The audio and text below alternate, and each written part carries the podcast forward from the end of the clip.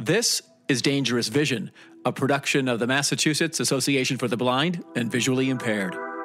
Every time I think things are just getting so good, then something else comes along that just blows me away. Kim Charlson is not only the executive director of Perkins Library, ACB, the first woman president of the American Council of the Blind, NFB, who covers which parts of the waterfront? even her passion takes on an air of advocacy. Lady Anne enters with a priest. I love the theater. Two servants carry a covered stretcher with a So, one of my passions was audio description. Welcome to the Dangerous Vision podcast. Our guest today is Kim Charlson. Kim, thank you so much for joining us here on the podcast. Thank you, Randy. So, speaking as a blind person, I have retinitis pigmentosa, so it gets worse every year, and so I can still see a tiny bit. Why don't you tell us where you stand on that, just so, people know where you're um, coming from? as of now, um, and I'm 62 years old, so I'll tell you that I uh, I am totally blind. I have no light perception any longer, but I was born sighted, um, and I. Um, Somehow uh, obtained juvenile glaucoma, started having all the operations and things like that to try to, you know, save my vision. And it was very gradual. So I went through my teenage years having, you know, functional vision, um, but it was decreasing and declining, and um, you know, could could see some, but not well enough to see print, and uh, then pretty much lost most of my sight by the time I was about 25 years old. Mhm. I used to be able to see like a red car driving in front of me, and then one day I realized, I, you know, I, I can hear him, but I can't I can- see him. I, so I'm not noticing them anymore. It's just really gradual. So glaucoma really is the sneak thief. It just steals your vision away, and is such a very gradual thing. It just slowly happens. So here's my question for you. Speaking as a blind, even though I'm blind, ACB, AFB, NFB, what are all these? Th- like who who's who covers which parts of the waterfront? At the minimum, tell us all about um, ACB, which you are. What are you president? What's your title? Just so so we know where we're. Yes, I am. I am president of um, the American Council of the Blind. Right, And so, have so at been- minimum, tell us about that, and at maximum, fill me in on all the other guys. And by the way, feel free to make fun of them and mock them because then they will feel like they have to come on the podcast to respond, and then I'll get everybody. well then you'll definitely want to have other folks on so so i um, i've been president of the american council of the blind for the last six years and my term is about to end because um, acb has term limits Mhm. and so they don't i'm allowed to have or uh, anyone in the office of president is allowed to have up to three two-year terms Oh, I see. Okay, so, you, and so then- I, was gonna I was gonna make a joke about you know running again, and it- so but, but the point is you you you've run several times, and now and now now it's uh, time's up. Okay, gotcha. you know, a lot of your listeners may know that there are two major blindness consumer organizations the National Federation of the Blind and the American Council of the Blind. So, the National Federation of the Blind was founded first in 1940, and the American Council of the Blind was um, a splinter organization from NFB founded in 1961 A And it- schism. and exactly and it was it was founded um, by a, a group of about 200 or so um, members of the national federation of the blind who felt that that, that democratic principles and transparency of the organization were not being um, you know view, followed through with and so they left the organization and they formed acb and that happened in 1961 and you know from from from then on there's been a lot of descriptions about well what's the difference? Why do we have two organizations? And you know i've i've just always said well you know there's there's room in our in our world for for two opinions or more than one opinion. Um and we have it in our politics every day. We have democrats we have republicans we have you know more than one of just about everything.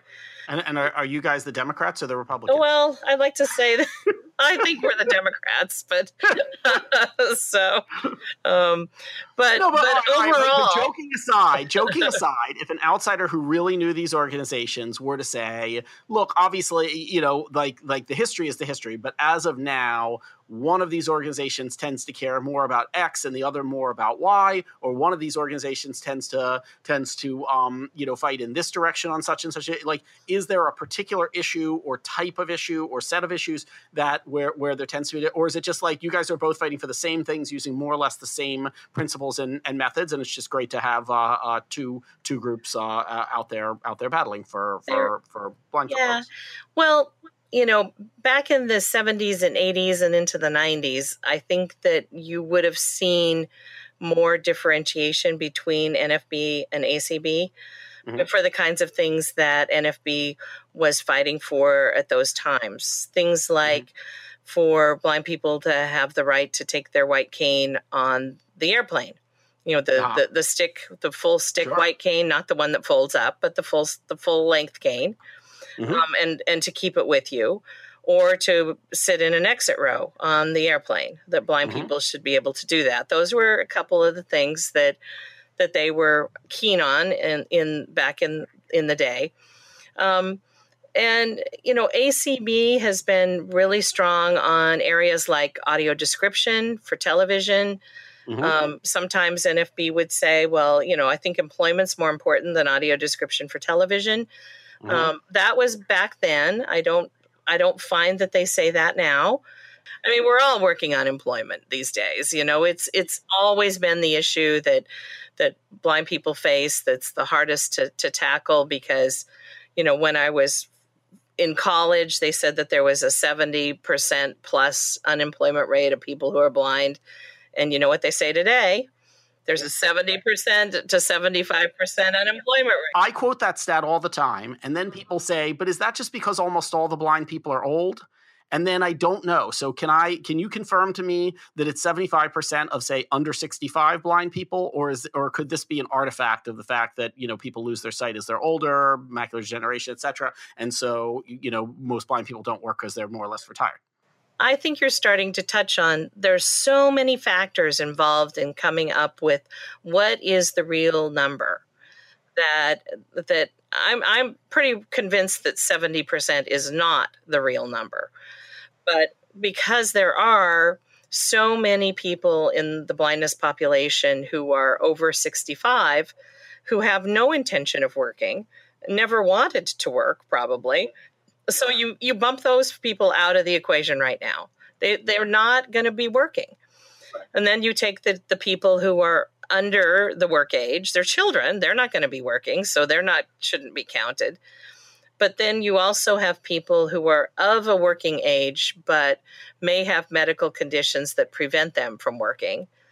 Um, and then then you start to factor in okay then who is working and who isn't working are they working part-time full-time and the numbers are just you can get different numbers depending on you know which foot you're standing on i think but so we know the obvious things that you're not going to a blind person isn't going to be doing but right. i think that um, sometimes the the the challenging ones where I think there are opportunities and you're and you're starting to see some blind and low vision folks going into some of the what I call the the trades mm-hmm. um, where people you know need somebody to come and and fix their air conditioners and and those kind of things you know the mm-hmm. the market skills those those are areas where um, you know the our society overall needs people to go into those areas the the places where i've seen a lot of success with with employment is in the customer service area mm-hmm. um, blind people have have been quite good at customer service work um, which is not telemarketing but phone work and mm-hmm. computer mm-hmm. work that involves you know doing something, solving problems, you know, helping people over the phone get what they want, ordering products, that kind of thing. Mm. Um, so that's a that's an area where where there's I think some some good opportunity. And um, I work at Perkins, Perkins School for the Blind. Mm-hmm. I'm a senior manager here at Perkins, one of the the top managers here. I run the Braille and Talking Book Library, which is um, one of the divisions of Perkins, which is the um, accessible public library service for people in Massachusetts who are unable to read regular print because of their visual or physical disability, where they can't see to read print or they can't hold a book or turn the pages mm-hmm. because of a physical disability or a reading disability. So we provide public library services to about 25,000 people in the Commonwealth of Massachusetts. So, you know, my job is administrative, it's library science. I was one of the first um, totally blind people to get a library science degree. Mm-hmm. Um, when I got my degree um, in 1985, um, computers were just coming into the library. We were throwing away card catalogs.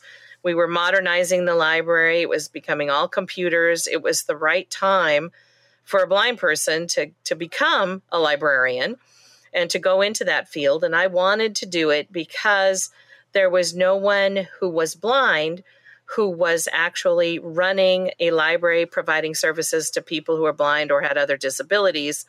And I wanted to be able to do that because I wanted to be able to guide and direct the services for people with disabilities in the direction that I, I knew would be the direction that people needed to have excellent services. Mm-hmm. And I've really had that opportunity since um, I started working at Perkins in 1985.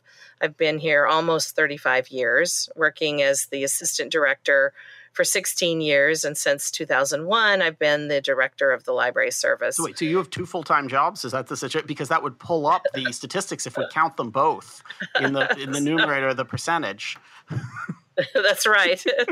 Only one, but it feels like two most of the time. I'm just saying between the, the, because you've got the, the presidency of um yes. of ACB. Yeah. So yes, I do. I do have that, and that's obviously that's a volunteer job, but it kicks in just about all the rest of the time that yeah. I've got. So it keeps me pretty busy between the two of them. So that's for sure. Now you won you won this uh, big prize from the from the Library Association. I I, I understand that that, that prize uh, normally goes to the person who's best at shushing, but in your case, um, no, I I I, I, I love librarians, and I I, uh, I, I should resist any any temptation to make shushing jokes. Can you tell us? Can you tell us about the award?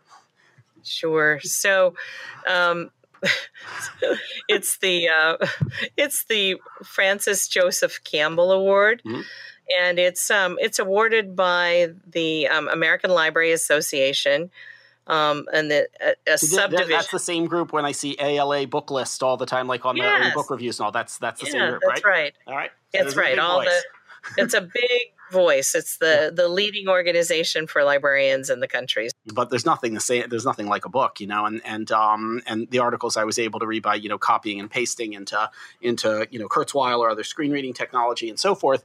Um, uh, but you know, I, I just didn't read any books for the longest time, and uh, and then I, I found out about Bookshare, and I've read I don't know, you know, I probably read uh, I don't even know. I guess about three books a week, probably 150 books uh, a year over the last probably a thousand books I've now read on Bookshare. It's it's just been an absolutely life changing experience. And what amazes me is if you don't count people who are you know professionally involved in the world of blindness, like you or or like you know David, our producer, or whatever, I, I I'm pretty sure I've not met a single person who's ever heard of Bookshare. Uh, everybody it, it I is a well kept secret, it's, and it's, it's, unfortunate. It's incredible, and I'll talk to people, you know, and of course, when you're blind, people notice, and they'll be like, "Oh yeah, my father's lost his sight," and so they'll be like, "Does he know about Bookshare?" It's literally the first thing I say, and the answer is always no. And then I'm like, "Okay, this is what you need to do. you know, you you have to. This is just an absolute game changer." So, so I want to talk about that. So first of all, kudos to you and all the other people who have have worked to make it possible uh, for people, whether it's through this international stuff, whether it's through Bookshare, through other things, uh, to make this stuff available because that was an extraordinary and amazingly powerful achievement.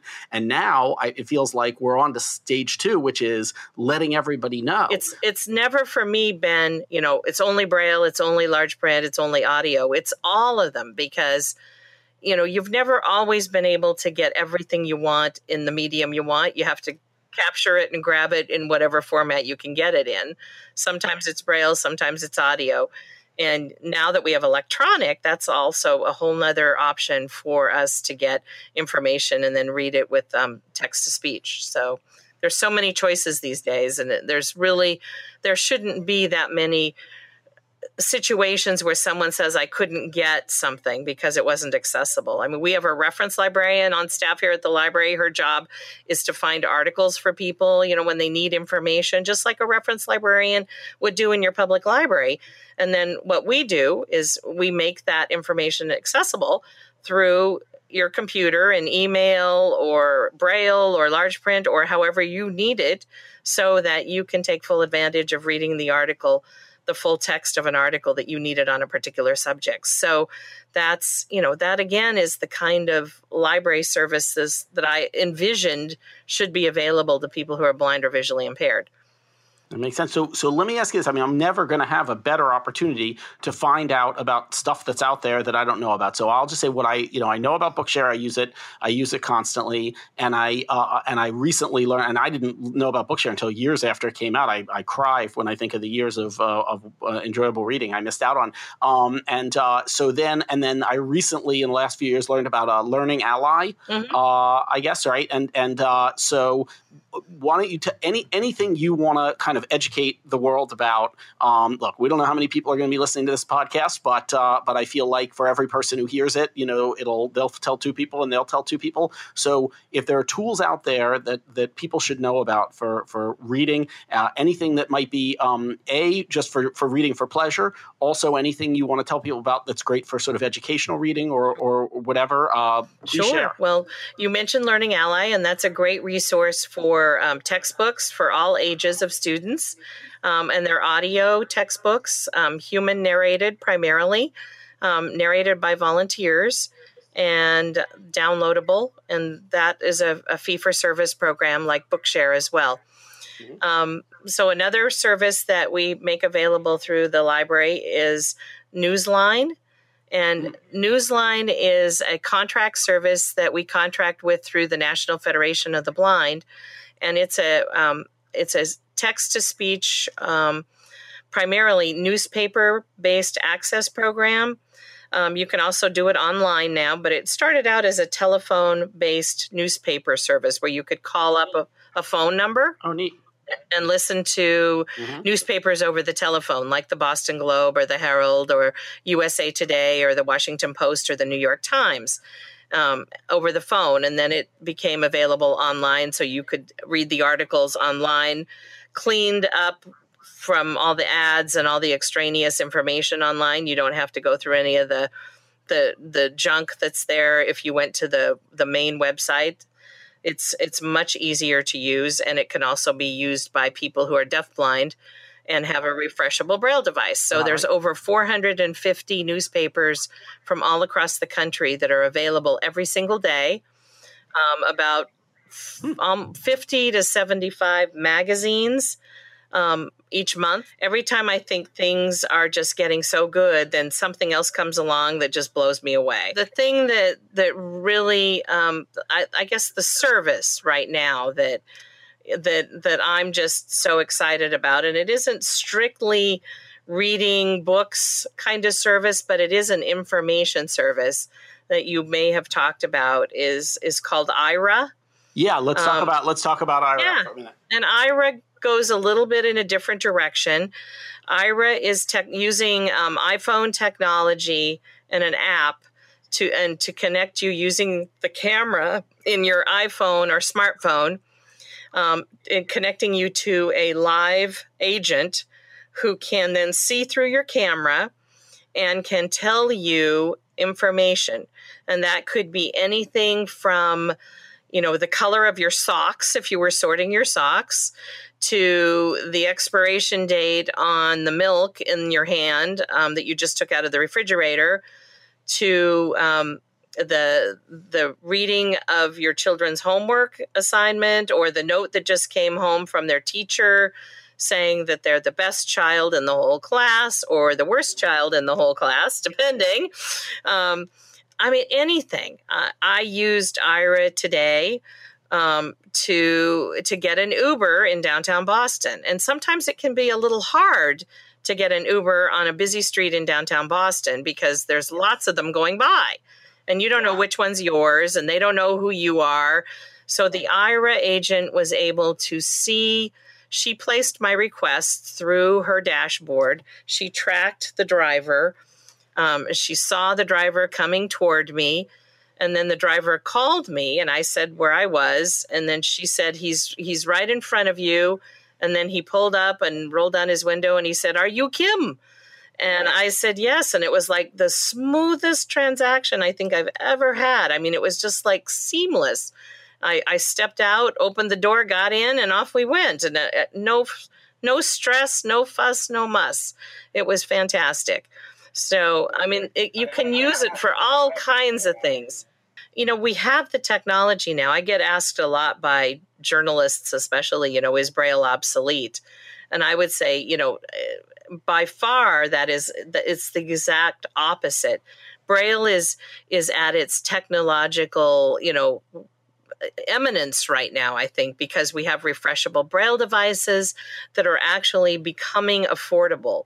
Mm-hmm. I mean, one of the one of the barriers in the last 20 years has been that the braille devices were were too expensive and people couldn't afford them. They cost basically about, you know, a, a 40 cell braille display would cost you five to eight thousand dollars.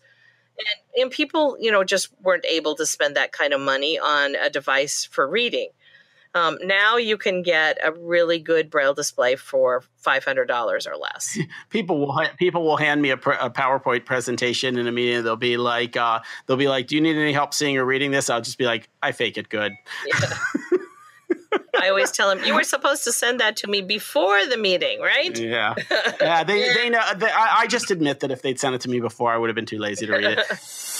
Coming up, it's a little bit R rated put my hand on. Whose leg did Kim squeeze? And I turned and I said, Good luck. And he said, I'm Tom Harkin. So you're saying this is not an X rated story, but it is kind of R rated.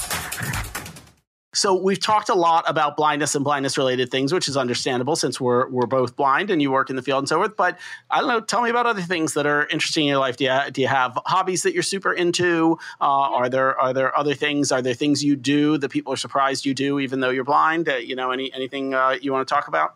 Well, I guess the the hobby that I do still sort of touches into some advocacy work, but I I love. Um, course, I love reading. That's a that's a given. But mm-hmm. um, I love um, the theater, live theater.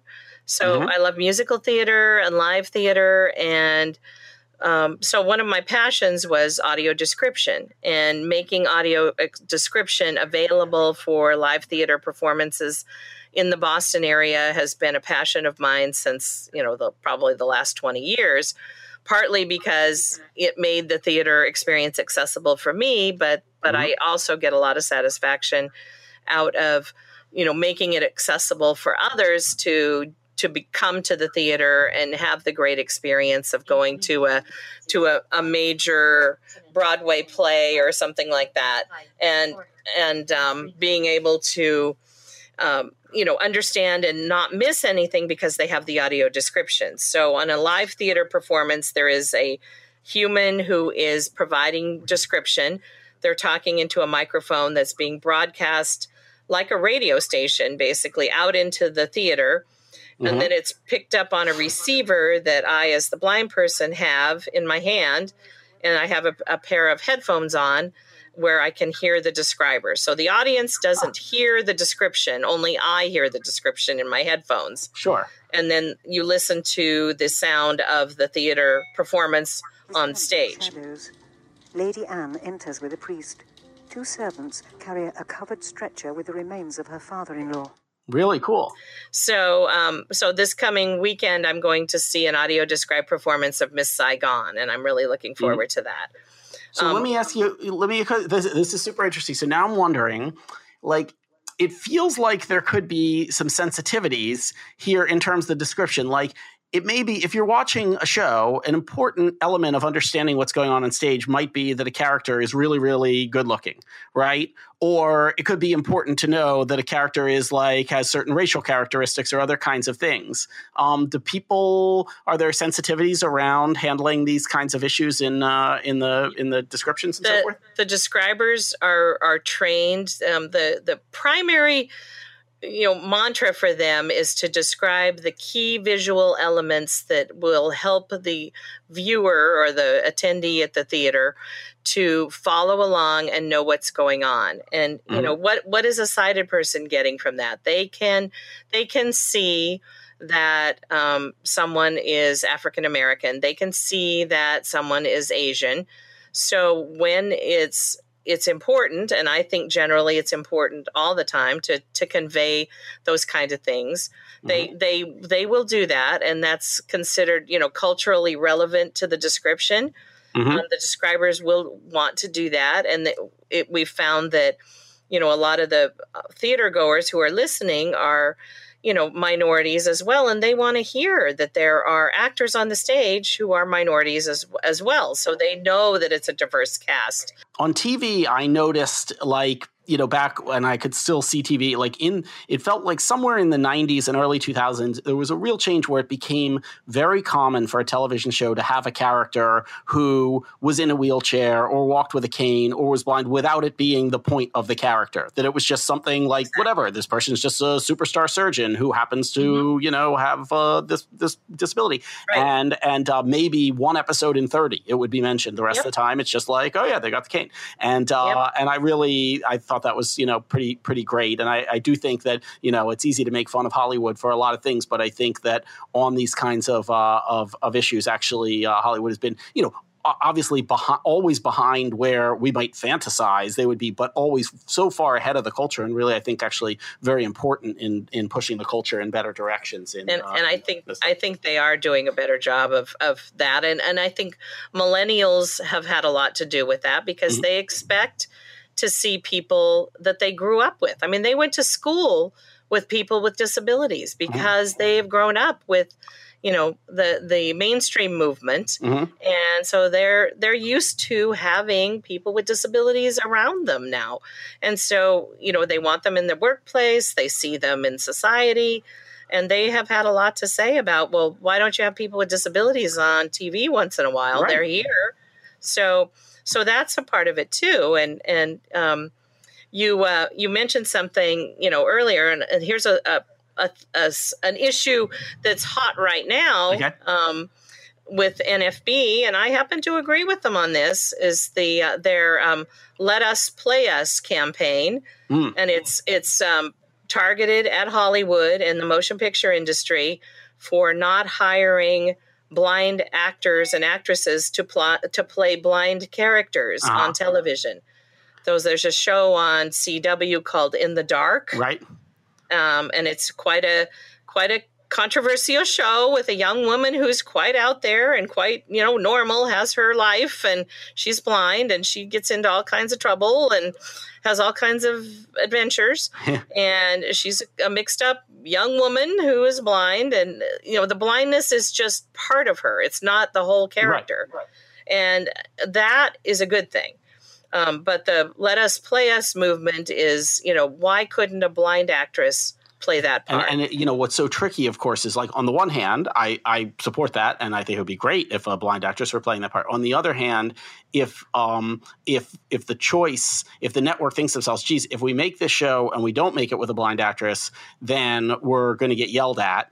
Uh, on the other hand, we're not sure if you know using a blind actress is going to create problems in production. So therefore, let's just not make the show. And I guess you know there's sort of a, a moment where you cross over and feel like the benefits of fighting for it aren't going to cause um, these folks just you know not not to be on there at all. You know, there was an interesting uh, controversy. There was a, a, a, a documentary made by a um, uh, a, comedian uh, of Indian descent who was upset about the character of uh, uh, of Apu on The Simpsons, right? Who mm-hmm. who is you know voiced by a person you know uh, by Harry Shearer who is not Indian in any way, and um, and you know, but of course, like I can say as a as like a humongous Simpsons fan that you know know, in the 90s when The Simpsons was at its peak and was hugely popular, my friends who were from India, like, were so thrilled that the character of Apu existed, right? Existed like, here's an all. Indian person. And sure, yes. of course, he's a little bit of a st- caricature, just as Homer Simpson and Bart Simpson are caricatures. Uh, but uh, at the same time, I do understand uh, the criticism as well, and these are hard issues.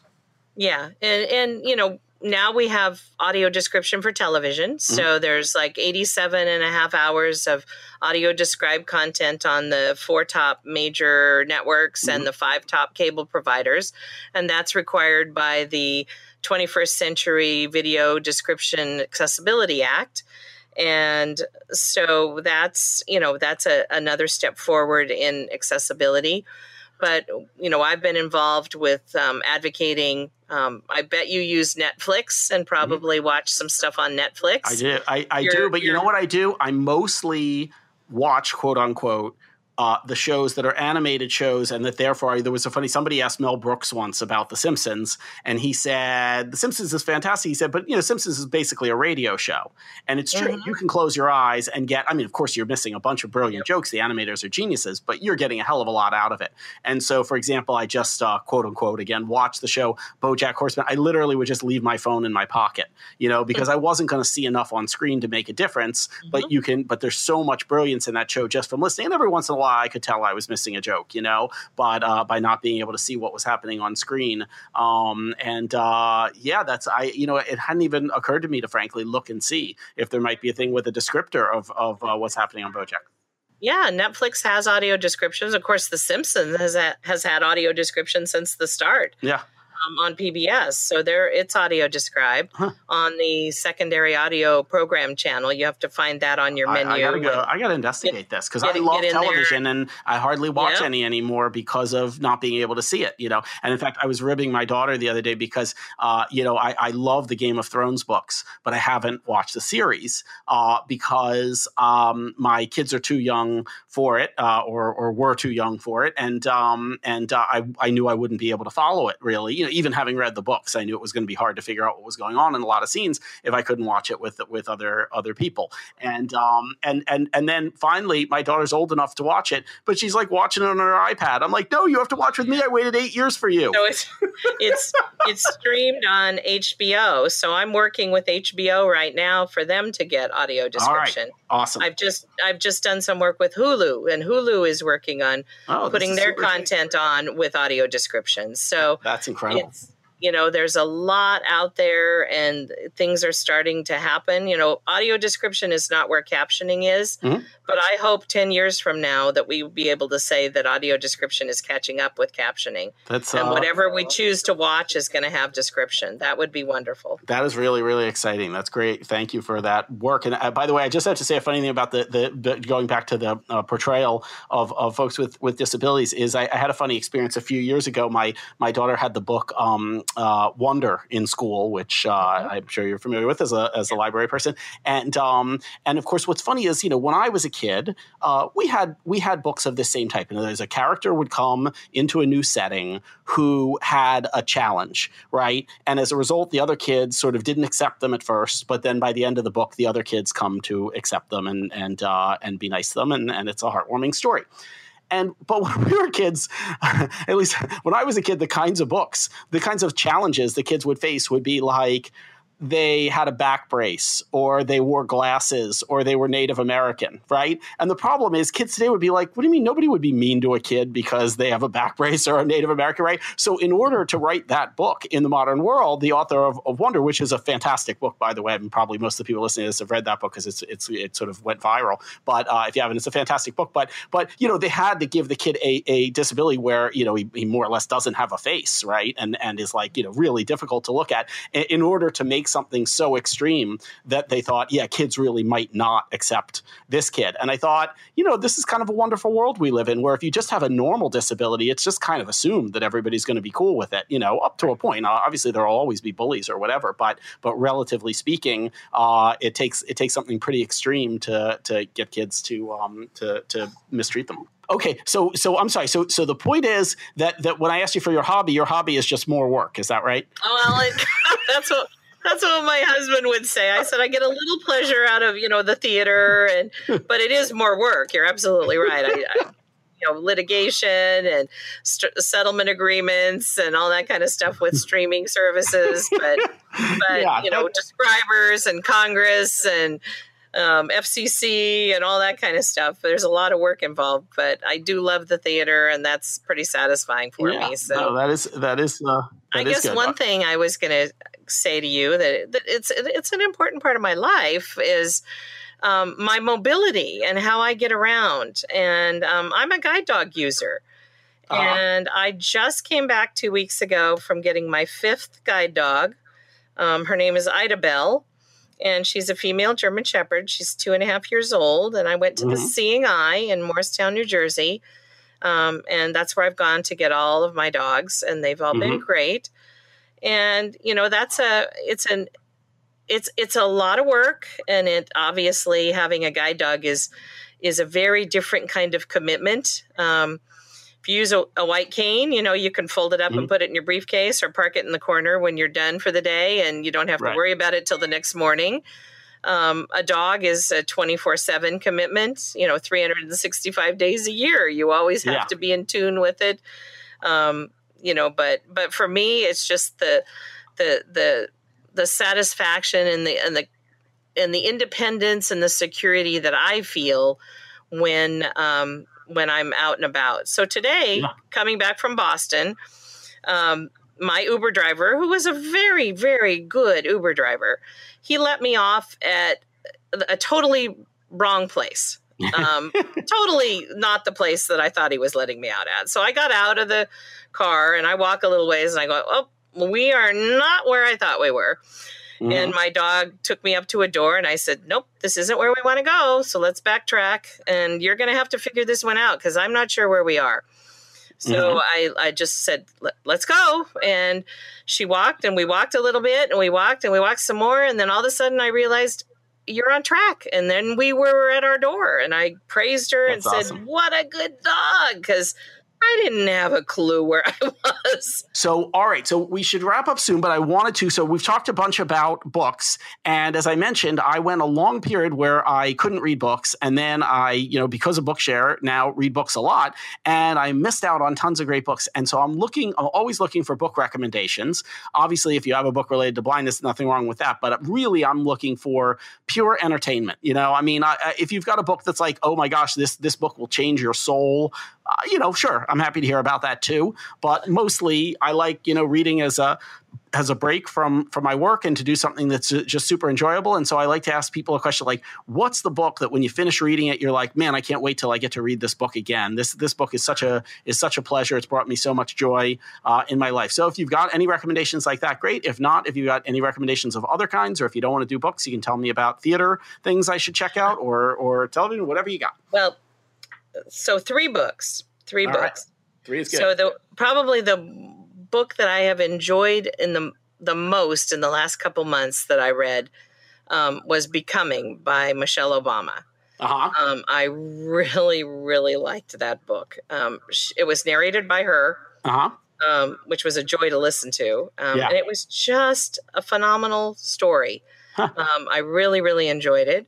I'm I'm um, super super. I'm kind of a politics junkie, but I don't um, generally too. read politicians' books because I don't know why. I generally just like imbibe my politics in in, in short form. Although my brother makes fun of me because he he can't believe I'll read these whole long articles. He's like he's like just read the tweet. That's all you need to know.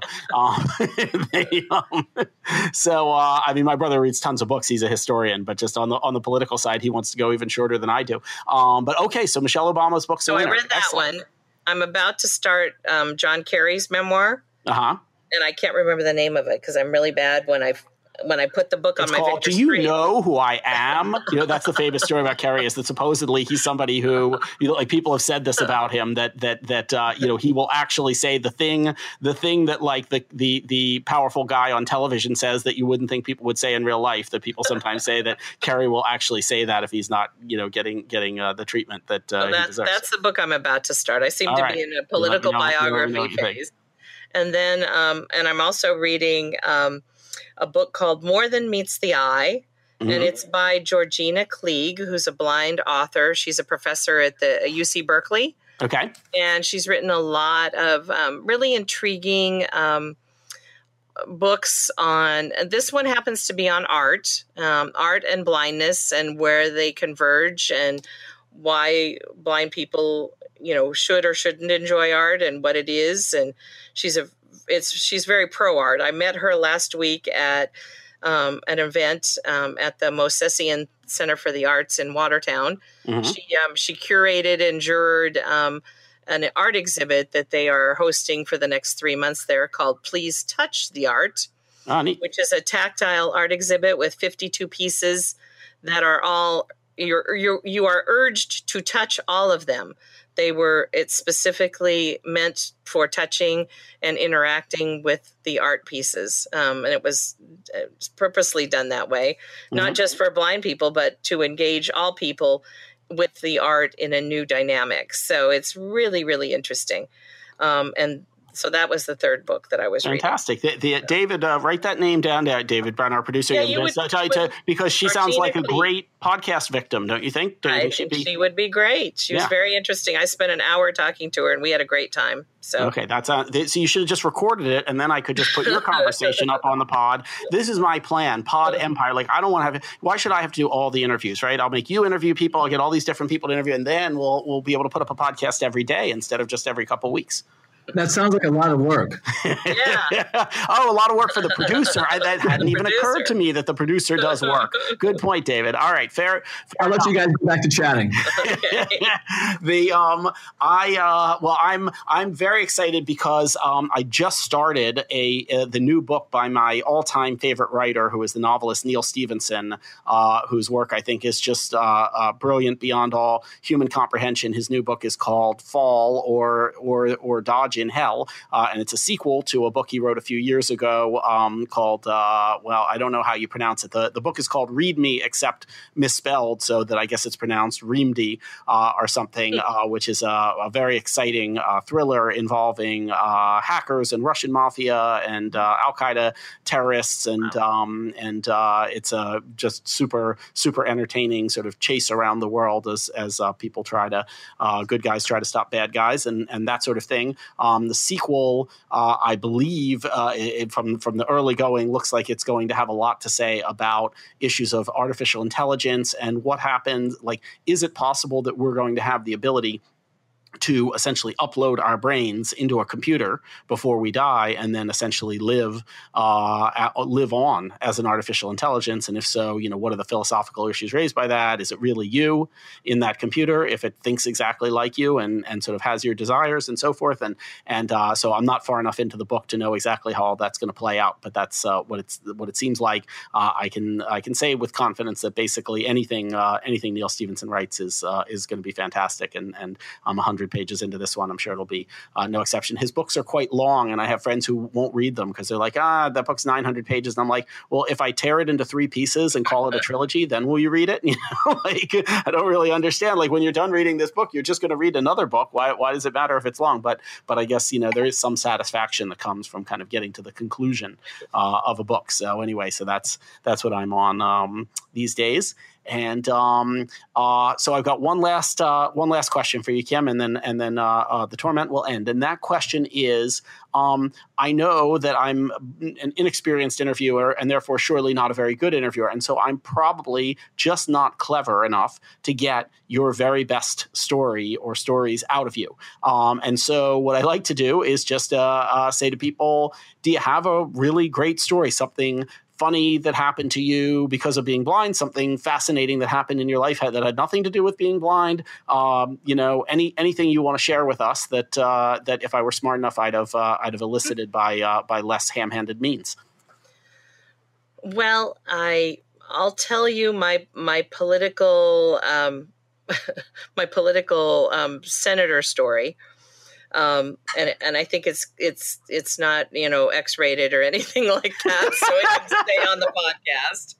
Um, so uh, oh, it must have been about 15 years ago. Um, ACB had a convention in Des Moines, Iowa, and um, Tom Harkin was um, a long, keynote long time Iowa senator. Yep, absolutely, and um, noted as being the father of the ADA and mm-hmm. a very strong advocate for people with disabilities in the Senate.